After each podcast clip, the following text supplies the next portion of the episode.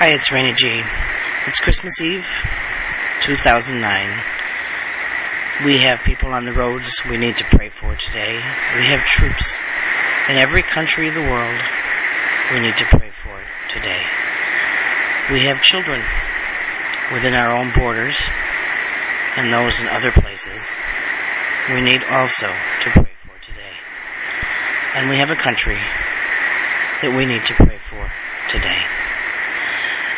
Here's hoping that we can light up the world, light up our own spirits, light up the futures of our children, and try to make the changes that will be necessary to make their lives good.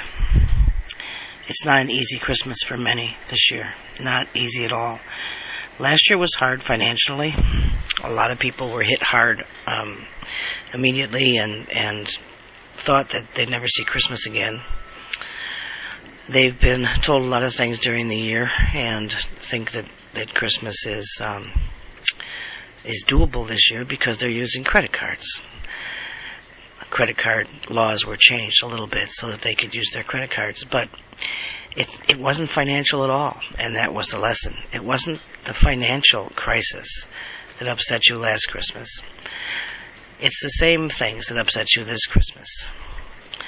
We see a nation divided, a nation on edge, with tension, with hatred, hate talk. I have never heard my country people talk and act the way they have this year. Never. I went through the 60s. I went through Vietnam. I was a Marine. I have been through every kind of weather. I've been through every kind of crisis you can think of. But never in my lifetime have I heard our country so divided, so negative, so angry. And we have such a long way to go. Christmas is a time of joy. It's a time of peace. It's a time for children. So we have to set aside all of that anger, set aside all of those emotions, that energy that is in motion, and try to make it a time for children so they can watch a log in a fireplace and see that little bit of fire and know that fire is also in their souls and that they can make a difference in this world, no matter how they feel when they get older about what happened or what has happened or is happening, what people are trying to do to change their lives as Americans.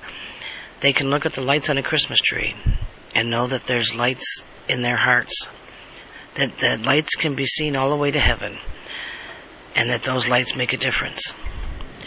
They can look at the stars in the sky, if you don't have lightning like we have here, and know that their fathers or mothers or sisters, brothers, uncles, aunts, cousins, or children who are in Iraq, Afghanistan, and on any other base where we have our military can look up and see those same stars, those same lights, and they can connect with each other that way.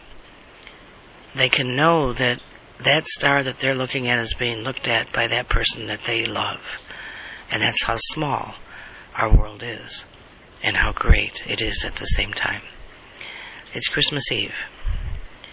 Tomorrow morning, a lot of children will wake up and run downstairs or upstairs or wherever they're going to run to a Christmas tree and hope that there are presents underneath. Tomorrow morning, other children will wake up and wish that they could go back to sleep. Other children won't wake up at all, and many will have been up all night because they're hungry, they're thirsty, they're lonely, they're bruised and battered emotionally and physically, and they're within our borders. Not in all the other countries of the world, but within our own borders. We have millions of kids that are dying of hunger. And this year, because of all that's happened, our charities don't have the food in the food kitchens that they used to. They don't have the money in the coffers at the churches that they used to. They don't have the clothing or the warmth that they used to. Because we don't, as Americans, have that anymore. If we don't change things, if we don't get after this government and change things by next year, more than 60% of Americans will be on food stamps and will spend next Christmas wondering where their next meal is going to come from and how they're going to keep warm. And more children will suffer. Isn't it always the children? You know, when we get divorced, when we have fights in the house, when we're in disagreement over where to go on vacation or what book to read or which channel to watch, it's always the children who feel that. Now we're in disagreement about whether we're a socialist nation, a communist nation, or a nation of freedom and liberty. People have chosen, and you know who you are. You've picked sides. There's only two sides. You are either a socialist, communist, and want this nation to be that way, or you are a free market, freedom lover who wants it to be that way. There's only two ways at this point. We have the communist socialist government, and it is, and they're freely calling themselves that now because they're not afraid of you anymore. And then we have those who are in the Tea Party movement who rank 15 to 20 million so far that we know of. And you multiply that by all those who don't say or can't say or don't know that they should say or whatever. So multiply it by 2 or 3. So the 60 to 80 million people who don't want to be socialists and communists. And then you have some on the fringes of both of those lines who are super right-wingers and super left-wingers and all of that baloney. But that's our divided country. And we have a choice to make. And we're losing time, and we've lost time, and we have almost lost the opportunity to stop the coup. I don't know now that this healthcare thing has gone through, and I have friends on the left who say, "Oh, you don't want everybody to have health care, and you think it's that has nothing to do. This bill has nothing to do with health care, and you all still don't get it. You just don't get it. It has nothing to do with health care. It has to do with control, government control. Right now, government is controlling almost 50. Well, with the health care bill, it'll be 56% of the economy. That's a very large government. It's the only employer that hasn't suffered this year. They have more than quadrupled all employment in all departments. That's us paying for that. If you haven't read up on George Soros and the DSA and the CAP and all of those organizations that back this government, you're in trouble because their agendas are being followed exactly. And what their hope is that the economy in January will collapse completely because they want that. It's not a crisis. It's a crisis that they want. Because when the economy collapses and the dollar is no longer worth anything, you all are going to go to the government for help, which will enlarge the government even more. And what that does to us, so that you understand, is that we become slaves. We are enslaved by the government. It's not just a free handout here and there. As people get more and more dependent on the government, there's no way that they can start a small business or find a corporation anymore that will hire them. You just become dependent on the government. More and more people are now on food stamps. The welfare state will be reimposed. And the dollar, gold stopped at $10.69, I think. That's as low as it would go, which means that the dollar will continue to fall. There are, Interpol has now been allowed as of 2 days ago. Obama signed something, some bill or law or whatever statute that says that Interpol, that's the international police, can now be within our borders unrestrained and without regard to the Constitution or the laws of the United States. And there's a reason that those soldiers can now come to our country. We're in a war, but we've just let the United Nations police into our borders. Because they know, the government knows, that when California claims bankruptcy in January, or probably January, but if people delay it a little bit, it might be February. But know that in the next 6 to 8 weeks, we have a very bumpy road coming. That when California claims bankruptcy, there will be an uprising in California. And then New York and several other states are going to follow very closely behind, because the taxation for all of these things that this administration has done will start hitting people and businesses immediately come next year. Retail has been hit hard this year, and you'll see stores and more stores and malls closing, which puts more people unemployed and puts them on the unemployment rolls. And people love to be on that after a while. You get 26 weeks of free money, and you get 26 weeks more because Congress votes in free money that all the working people are paying you. Okay? But when those working people are no longer working, that money runs out. Now you're on welfare. Then you try to find a job. Won't be one, because none of those people who make jobs will have the businesses to provide jobs, nor the means to do so. So they're looking for an insurgency of some kind from the people, which I hope happens, actually. I am surprised at this point that people haven't gone with guns to arrest these people in Washington and put them in jail. They are... They have broken the Constitution. They have committed treason by signing treaties and making promises to other countries that they're not supposed to. They have totally subverted the laws of our government and how the states and the federal government are supposed to interact and react with each other. This health care bill is a total scam, and you know it. You know by the deals, and don't let them tell you, oh, this always goes on, but now you're seeing it for the first time, and it's always happened. No. You'll listen to Democrats eventually tell you, your Democratic representatives, that they were fearful for their lives. One said yesterday, if he didn't vote for this, he was a dead man. Well, I've never heard of that before either. My 85-year-old mother wants to die, because she can't believe what's happened to her country, 85 years worth of watching everything go on, even the 60s, and the Depression. Nothing like this. She wants to die. And she's glad that many of her friends and my father have already passed away, because they couldn't stand to see what's happening to America. That's a sad thing. It's a sad thing at Christmas. She doesn't want Christmas.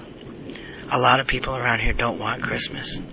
They don't feel like they have anything left to give, nor that they want to give to a country that they no longer can believe in. They're filled with angst and anger and depression and fear. She knows that her Medicare is going to get cut. It already has. And they're going to cut it again. She doesn't need it a lot, but she might. She's used it some. And she's on Social Security, which was another socialist program that FDR started. But once people got on it, they had to give to it. And that was their retirement.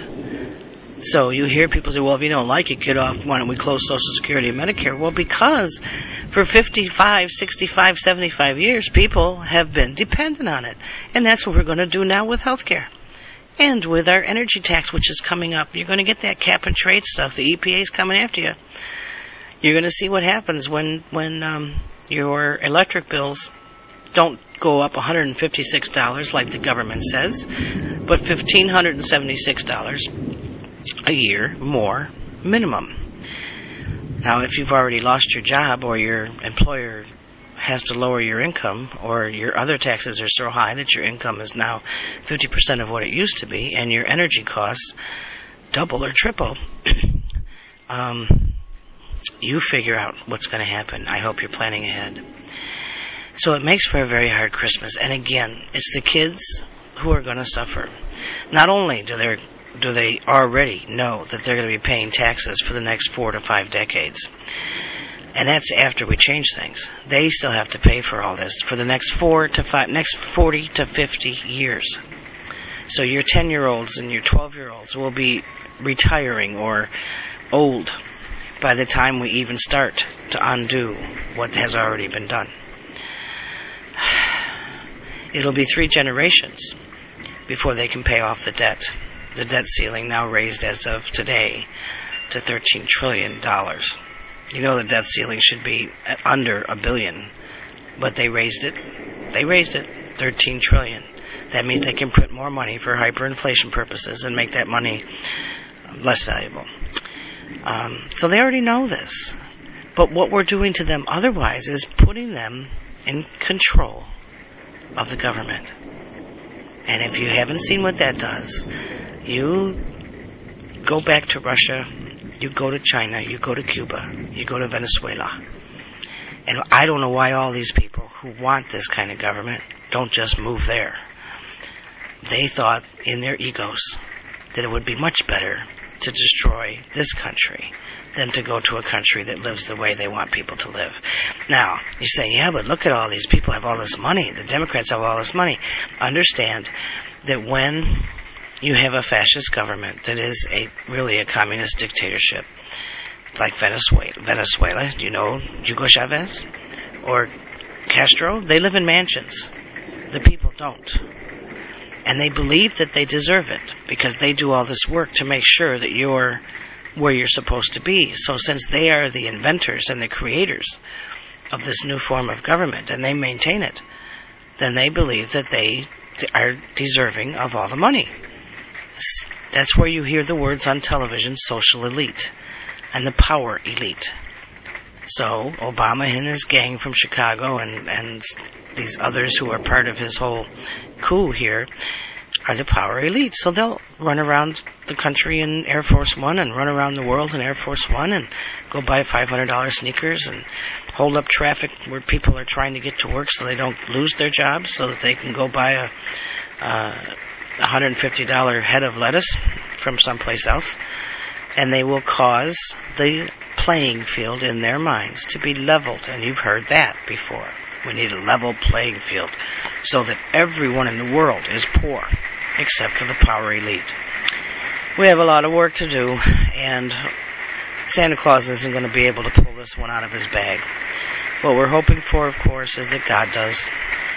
Don't just be on God's side. Make sure He's on yours. We will see all these things transforming, especially next year, because as we go into 2011, this is big time transformation. I warned you about this 4 years ago and 7 years ago, that before this year, that money would not be the same to you as it was before, and that happened. That governments would begin to collapse and take people over and do what they were going to do to become a one-world government. That's happening. That there will be massive war, and that's coming. And it's not just wars between countries like Israel and Iran, but we will have war with South America. We will have internal civil war. We will have Iran and Israel expand the war in the Middle East. That's my prediction, and that will happen before the end of 2010. Okay, I have a major storm coming in. You all know I work outside, and I have a major storm now coming at me. I'm underneath the screen porch thing, so I'm going to have to hang up. But remember on Christmas, all the children, remember to find the light within yourself. But don't forget that we are in a war, a many, many, many faceted war, and we need God's help. So say your prayers this Christmas. Wake up with joy in your heart that at least we know God is there. Spread the love with your children. Let them feel it from you. Let them know that you love them unconditionally and that you're going to do everything you can to change things, to make their lives better. This is Raina G. wishing you a Merry Christmas. I'll come back the day after Christmas and we'll talk about all the predictions for the new year. God bless. Merry Christmas.